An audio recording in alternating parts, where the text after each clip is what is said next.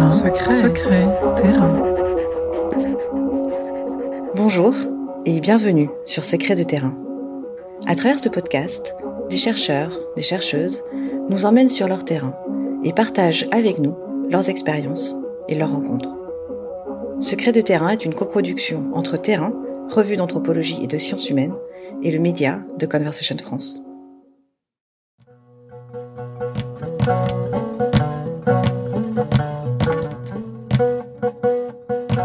En 2016, environ 9000 enfants vivaient dans les rues au Burkina Faso, en particulier dans les deux grandes villes du pays, à Ouagadougou et Bobo Dioulasso. Ces enfants, livrés à eux-mêmes et débrouillards, portent un nom, les Baco-Romanes. Comme l'explique l'anthropologue Muriel Champy, les Baco-Romanes s'insèrent dans différentes niches de l'économie urbaine et assurent leur survie au quotidien par le vol, la mendicité et les petits boulots. En grandissant, quelques-uns viennent à leur tour en aide à d'autres enfants. C'est le cas de Seydou. Ce jeune homme a marqué la vie et les recherches de Muriel Champy. Je suis arrivée euh, au Burkina en, janvier 2012. C'était mon premier terrain de thèse. Et donc je voulais travailler sur les jeunes qui vivent dans la rue à Ouagadougou, capitale du Burkina Faso.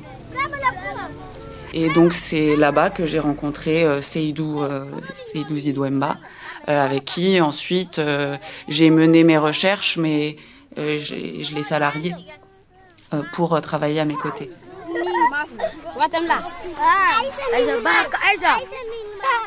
Très vite, euh, j'ai vu que le travail avec lui était extrêmement agréable. Je trouvais qu'il il avait vraiment cette capacité à mettre les gens à l'aise, à aller partout et surtout un, un vrai euh, sens du travail bien fait et un, enthousiasme. Et j'ai relu euh, mon carnet de terrain de l'époque, euh, parce que donc, les anthropologues, on écrit tous les jours ce qu'on a fait de notre journée, et nos impressions. Et, et donc j'avais écrit que son enthousiasme me donne des ailes et qu'il gagne vraiment mon cœur. Et pour moi, ma rencontre avec Seydou, c'est dans le travail en fait. Par ailleurs, parallèlement, on avait commencé à faire une série d'entretiens, parce que Seydou est très bavard, c'est une autre caractéristique. Et donc, en faisant ces entretiens, à deux, évidemment, on on a commencé aussi à, à mieux se connaître. Par exemple, moi, je te dis, je n'ai pas connu l'amour de la famille. Oui, mais malgré ça, il y en a d'autres. Peut-être ils n'ont pas tellement connu l'amour de leur famille, mais Peut-être qu'il y a sa maman qui est toujours dans la famille, qui sollicite son soutien, ou le papa. Mais nous, non. Euh, Seydou, en fait, ses parents se sont séparés euh, quand il avait 6 ans, à peu près. Euh, Enfin, ils se sont séparés. Les, les familles, en fait, étaient en désaccord avec cette union parce que sa mère avait été donnée euh, à un autre homme. Donc, ses parents s'étaient euh, avaient fui ensemble en Côte d'Ivoire pour vivre leur union. Euh, ont eu trois fils là-bas et sont rentrés au Burkina en espérant que les familles euh, céderaient au fait accompli. Mais ce n'a pas été le cas. Et donc à ce moment-là, les parents euh, se séparent. Le père repart en Côte d'Ivoire, la mère euh, également, mais séparément. Et à ce moment-là, les, les quatre fils, entre-temps, sont euh, envoyés chez, chez la mère, qui chez une grand-mère, etc. Et Seydou est envoyé à l'école coranique.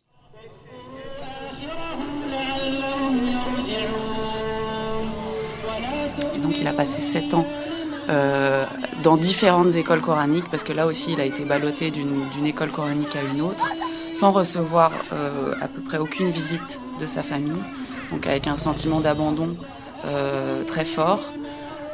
Et, et finalement, vers l'âge de 13-14 ans, il a fui définitivement l'école coranique, parce qu'il avait fui plusieurs fois, il y était retourné, on l'avait mis dans une autre, etc. Et donc vers l'âge de 14 ans, il a rejoint définitivement euh, la rue, qu'il avait déjà commencé à fréquenter en fait en tant qu'élève coranique. Parce que les maîtres coraniques, euh, habituellement, ne, ils sont pas rémunérés en fait pour euh, pour euh, l'éducation qu'ils prodiguent. L'idée étant que l'éducation cor- coranique soit accessible à tous, indépendamment du revenu.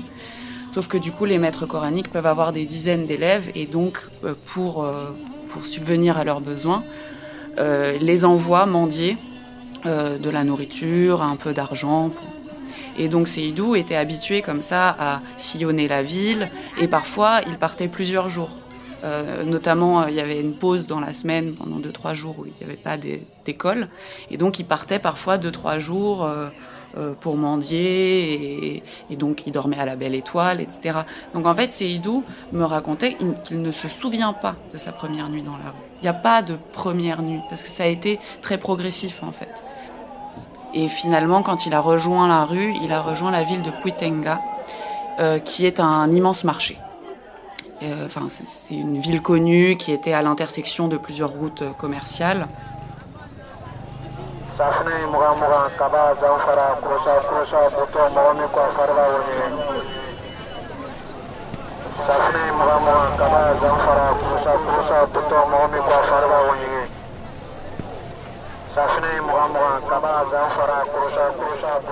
Et, euh, et, donc là, à Puitenga, il, il, vit de mendicité parce que c'est ce qu'il a appris euh, à faire aussi.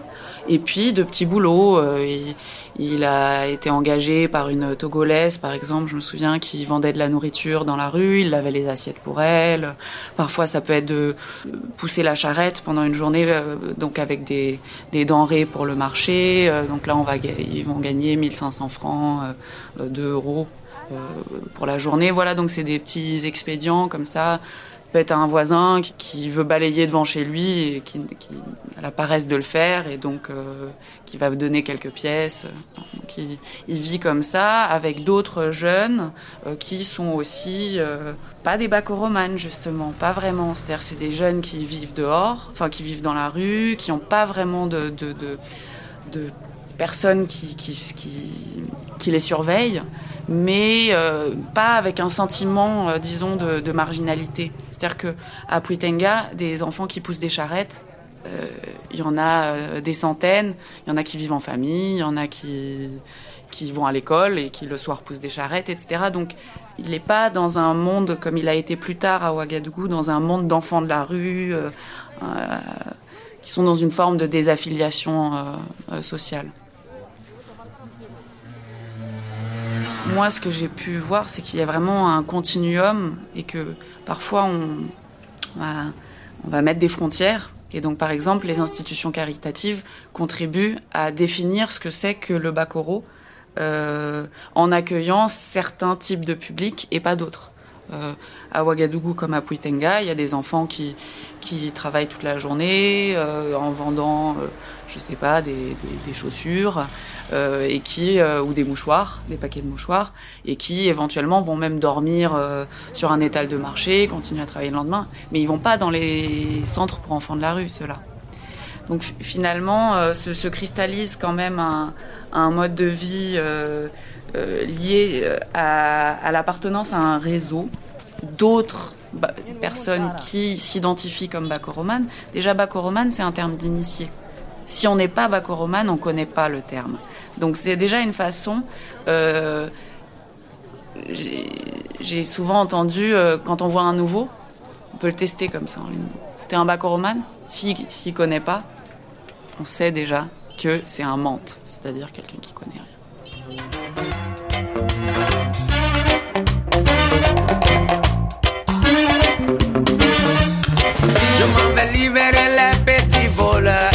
De la maca. Et les faire remplacer. Par les grands qui sont dehors. Le, le, est vraiment lié en fait à, au vol, enfin à une certaine forme de marginalité et de délinquance au sens que en gros euh, les Bakoromanes euh, vivent quand même en, en, souvent du vol et ou de la mendicité pour les plus jeunes et consomment des, des, stupéfiants de différents types. Euh, pour les plus jeunes, généralement la colle, qui est vraiment euh, quasiment un marqueur euh, définition de ce que c'est qu'un bacoroman. C'est soit de consommer de la colle, soit d'en avoir consommé, parce que souvent en vieillissant, il, il, se détourne de, de cette drogue qui est jugée puérile. Et, et, également des, anxiolytiques du type Valium, euh, différents médicaments qui sont détournés donc pour, pour leurs effets psychotropes, le tramadol. euh, de l'alcool euh, évidemment aussi, et euh, pour les plus âgés, du cannabis d'abord, et parfois mêlé à une héroïne en poudre qui se fume du coup dans, dans, dans, le, dans un joint. Pour beaucoup de, de, de, de bacoromanes, en fait, ça a commencé comme une sorte de fugue juvénile, mais qui est assez assez normal euh, d'une certaine façon. Euh, c'est euh, c'est vraiment une forme reconnue de, de l'émancipation juvénile masculine. Euh, attestée depuis des siècles même, enfin que vers à l'adolescence, les garçons souvent partent en aventure, comme on dit aujourd'hui en français, pendant quelques années, voilà pour découvrir, apprendre peut-être euh, des nouvelles techniques, des compétences de travail ou gagner un peu d'argent avant de revenir euh, et s'installer, fonder un foyer, etc. Et donc l'adolescence est une période où, où cette forme d'autonomisation est acceptée, voire implicitement encouragée par les parents. Avant, si tu gagnes un enfant, qui est arrivé à mon âge, qui n'est jamais allé en Côte d'Ivoire, qui n'est jamais allé au Ghana, qui n'est jamais allé nulle part ailleurs pour chercher de l'argent, c'est que c'est pas un homme. Parce qu'il ne peut jamais donner une bonne conseil à ses petits frères. Pourquoi? Selon nous, le bon conseil que toi tu peux donner, c'est quand tu vas vivre, que tu vas voir et savoir comment il faut prendre ta vie à main tant qu'on reste à la maison à, à manger euh, le, le, taux que maman a préparé et à porter les habits que papa a achetés, euh, on, finalement on restera toujours un enfant. C'est, un peu ça l'idée. Et que et du coup les bacoromanes souvent euh, se présentent comme des aventuriers. En fait, quand, quand je faisais mes entretiens avec eux, euh, souvent ils se présentaient comme des, des jeunes, voilà, qui sont partis euh, partis faire leur jeunesse euh, en ville, euh, explorer un peu, mais que bientôt ils vont rentrer. Ce qui est présenté comme une forme euh, normale de, d'individuation masculine, finalement, quand elle se prolonge, devient une forme de marginalité. Et toute la difficulté, c'est justement de ne pas franchir enfin, franchir un certain seuil voilà de désaffiliation. Donc notamment ça implique de rester un peu en contact avec la famille de temps en temps. Euh, on peut être tout à fait bacoroman et rendre visite à sa famille au moins une ou deux fois par an ramener un peu d'argent repartir dans la rue etc il y a beaucoup de bacoroman qui sont dans cette configuration là mais quand cette euh, forme d'errance qui est tolérée à l'adolescence se prolonge jusqu'à l'âge adulte à un moment ça devient euh, ça devient mal vu par les familles et, ça devient de plus en plus difficile en fait de de s'extraire de ce monde qui euh, euh, c'est un fait ne permet pas vraiment euh, de construire une vie de, de, d'hommes respectables. Je dis hommes parce que les bacoromanes avec qui j'ai travaillé sont exclusivement des hommes. Il n'y avait pas de filles qui avaient un mode de vie comparable aux bacoromanes. Mon hypothèse, c'était justement que c'est lié au fait que euh, cette forme de d'autonomie euh, qu'ont les bacoromanes, elle est tolérée euh, pour les garçons, mais pas pour les filles.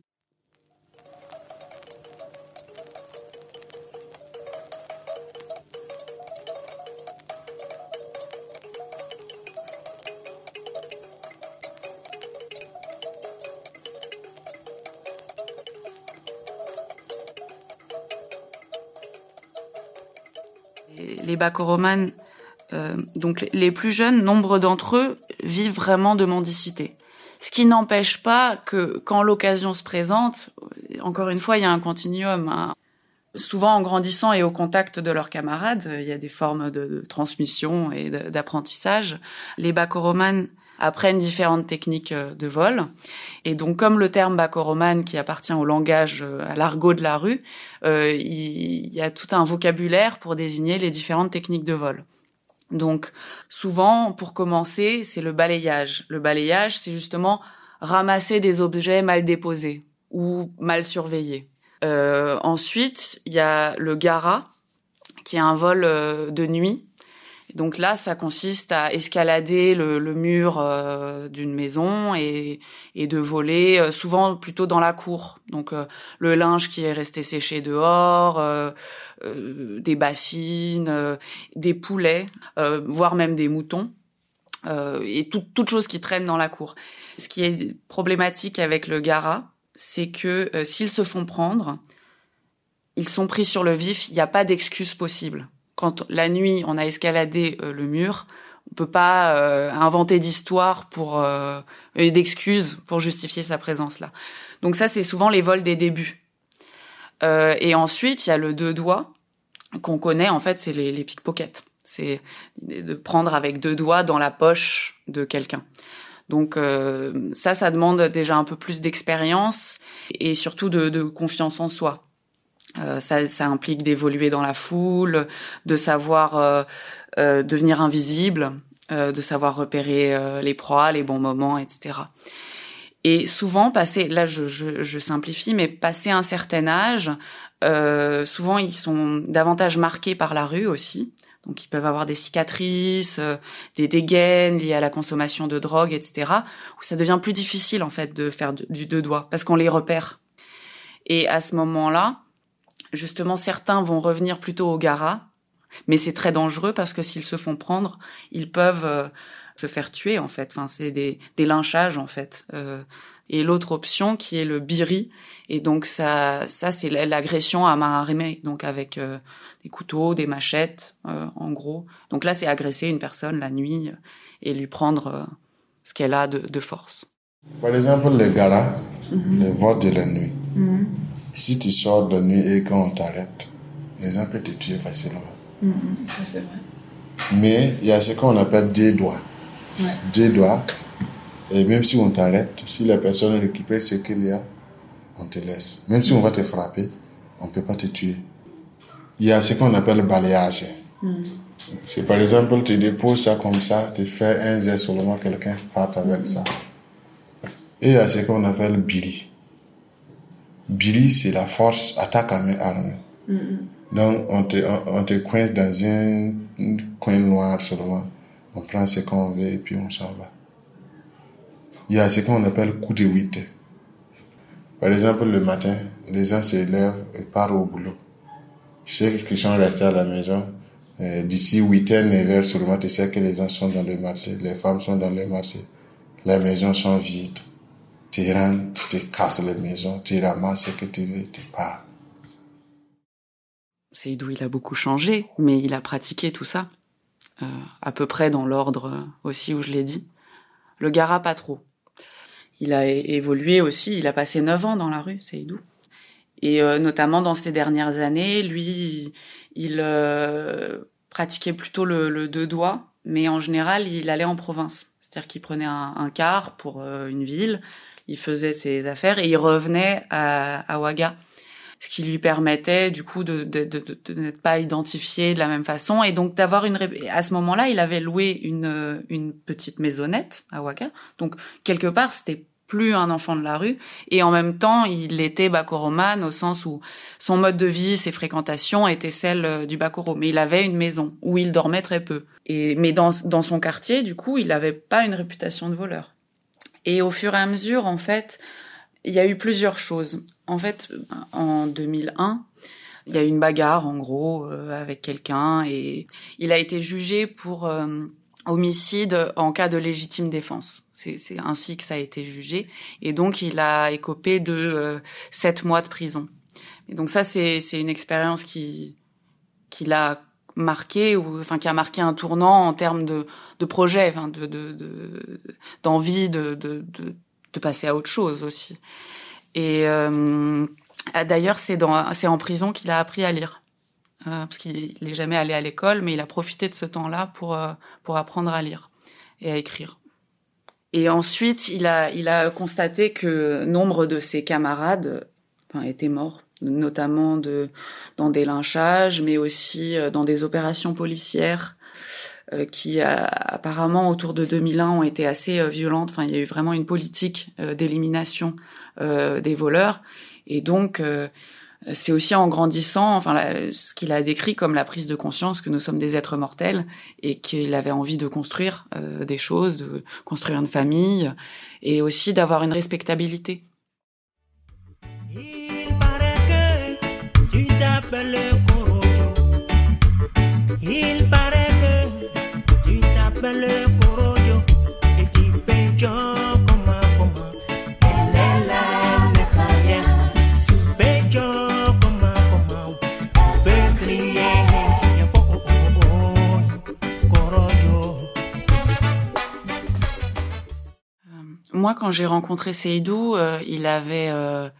quitté la rue depuis déjà euh, huit ans. Il n'était plus bakoromane depuis huit ans.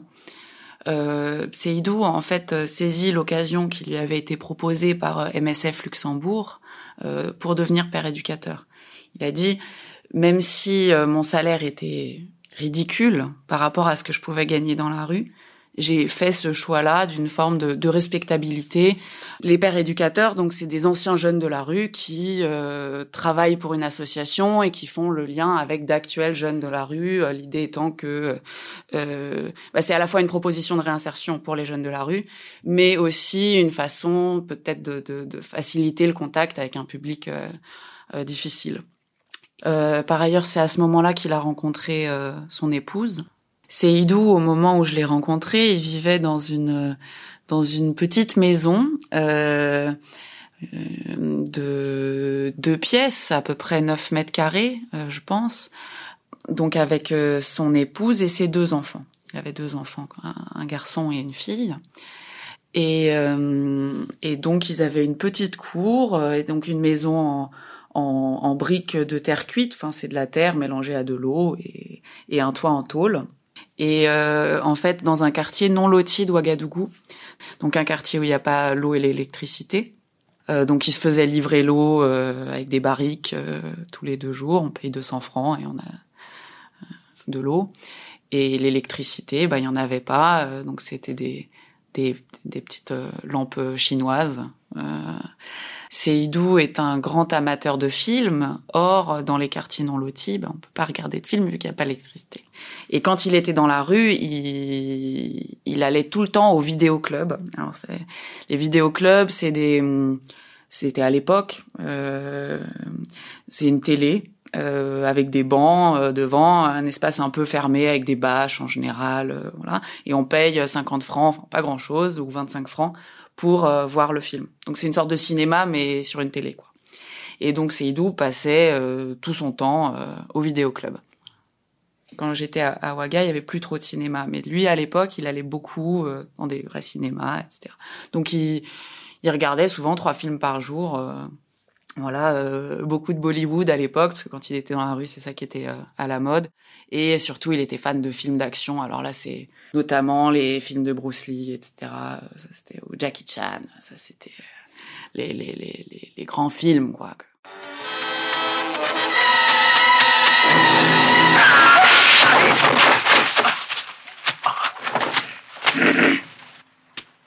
Ah,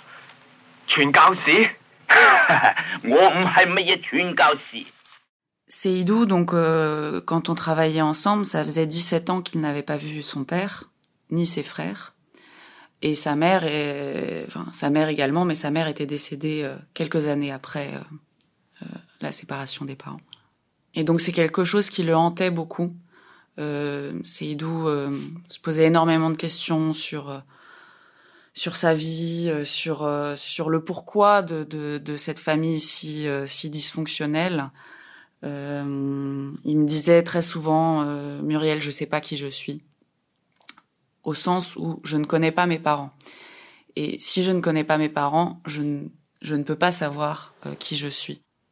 Mais comment tu te cherches? Ah, voilà, une belle question. Je me cherche, rien ne m'intéresse. Je me cherche, tout ce que je fais, c'est pour pouvoir survivre, sinon rien ne m'intéresse. Je ne sais pas ce que je peux faire du bien. Tu te cherches. Tu n'as même plus la confiance de toi. Toute chose que tu vas vouloir faire, tu ne sais pas si ce que tu vas faire c'est du bien ou c'est du mal. tu ne sais pas la le résultat, comment ça va donner. À ce moment, tu peux vouloir même faire une bonne chose, mais tu n'arrives pas. Parce que tu ne penses pas que ça sera une bonne chose. Ah.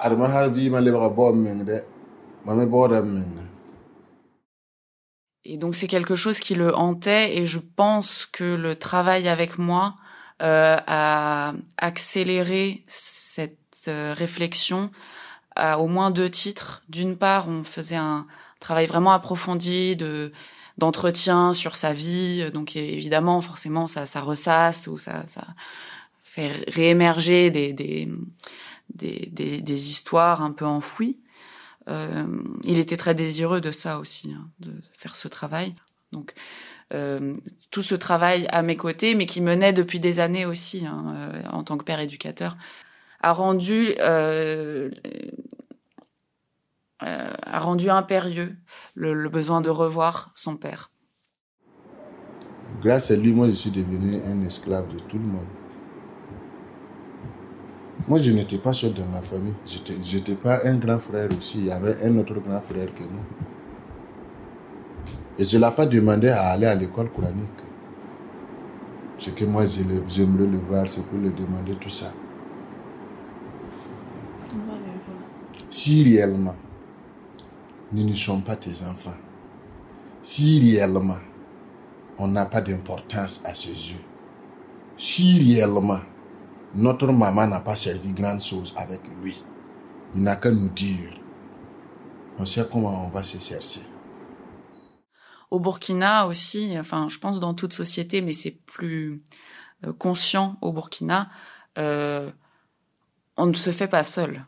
Euh, on, se- on- est quelqu'un parce que euh, on appartient à, une lignée euh, paternelle et maternelle et, on, il n'y a pas l'idée de se construire seul. Enfin, finalement, c'est c'est pas possible. Seydou, ce qu'il recherche dans la vie, et c'est ce que j'ai vu chez, chez beaucoup de jeunes de la rue, ce qu'ils recherchent, in fine, c'est les bénédictions de leurs parents ou les bénédictions des, des aînés de leur lignage. Et que sans ces bénédictions, quoi qu'on fasse, on ne pourra pas réussir. Même si on gagne de l'argent, on ne pourra pas le faire fructifier. Enfin, il y a vraiment cette idée que il est impératif de d'être de, de, de, de prendre sa place dans une euh, dans une lignée euh, donc d'être né de parents et soi-même d'être parent de de- de- d'enfants qui perpétueront le, le lignage donc c'est c'est un besoin que tous les jeunes de la rue euh, ont kar kare ni yaro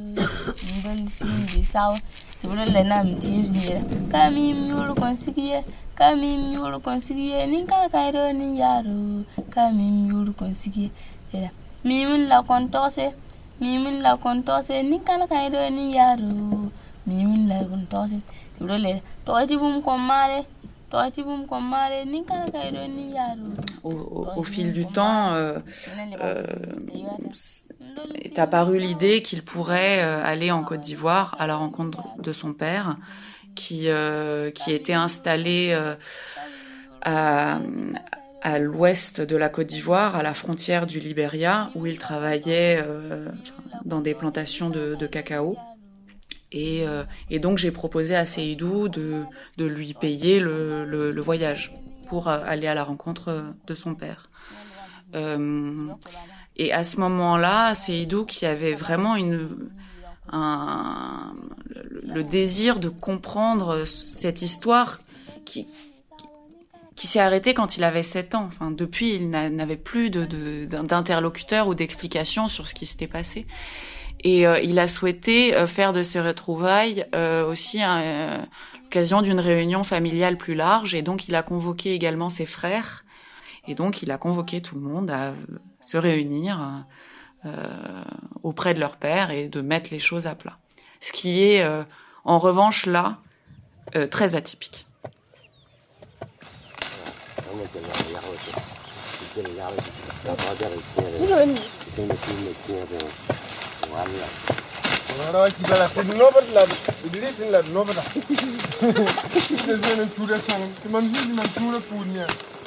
On est très di- différents, évidemment. Euh, on n'a pas du tout eu la même vie. à, tout niveau.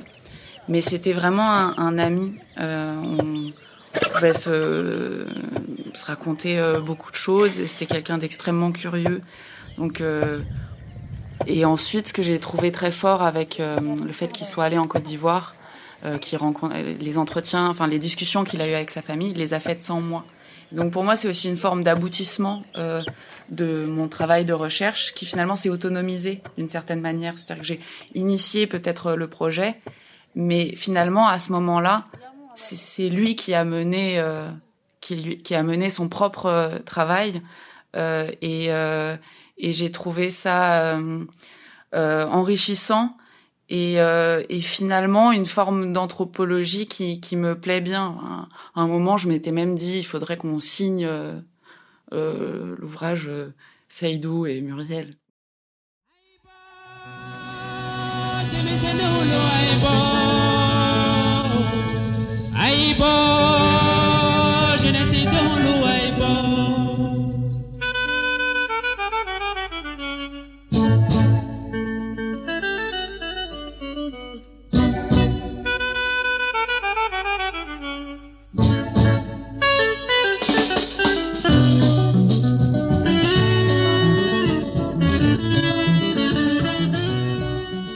Depuis la fin de leurs travaux de recherche sur les jeunes de la rue, les Bakoromanes, Saïdou tente de maintenir le lien avec son père, malgré des conditions de vie difficiles et leurs relations compliquées. Toujours en contact avec Muriel, il lui donne régulièrement de ses nouvelles. Muriel Champy a récemment publié DJ Arafat, Bandit ou Prophète, dans Carnet de terrain, blog de la revue Terrain et sur le site de Conversation France. Sa thèse sur les Bakoromanes paraîtra dans les mois à venir.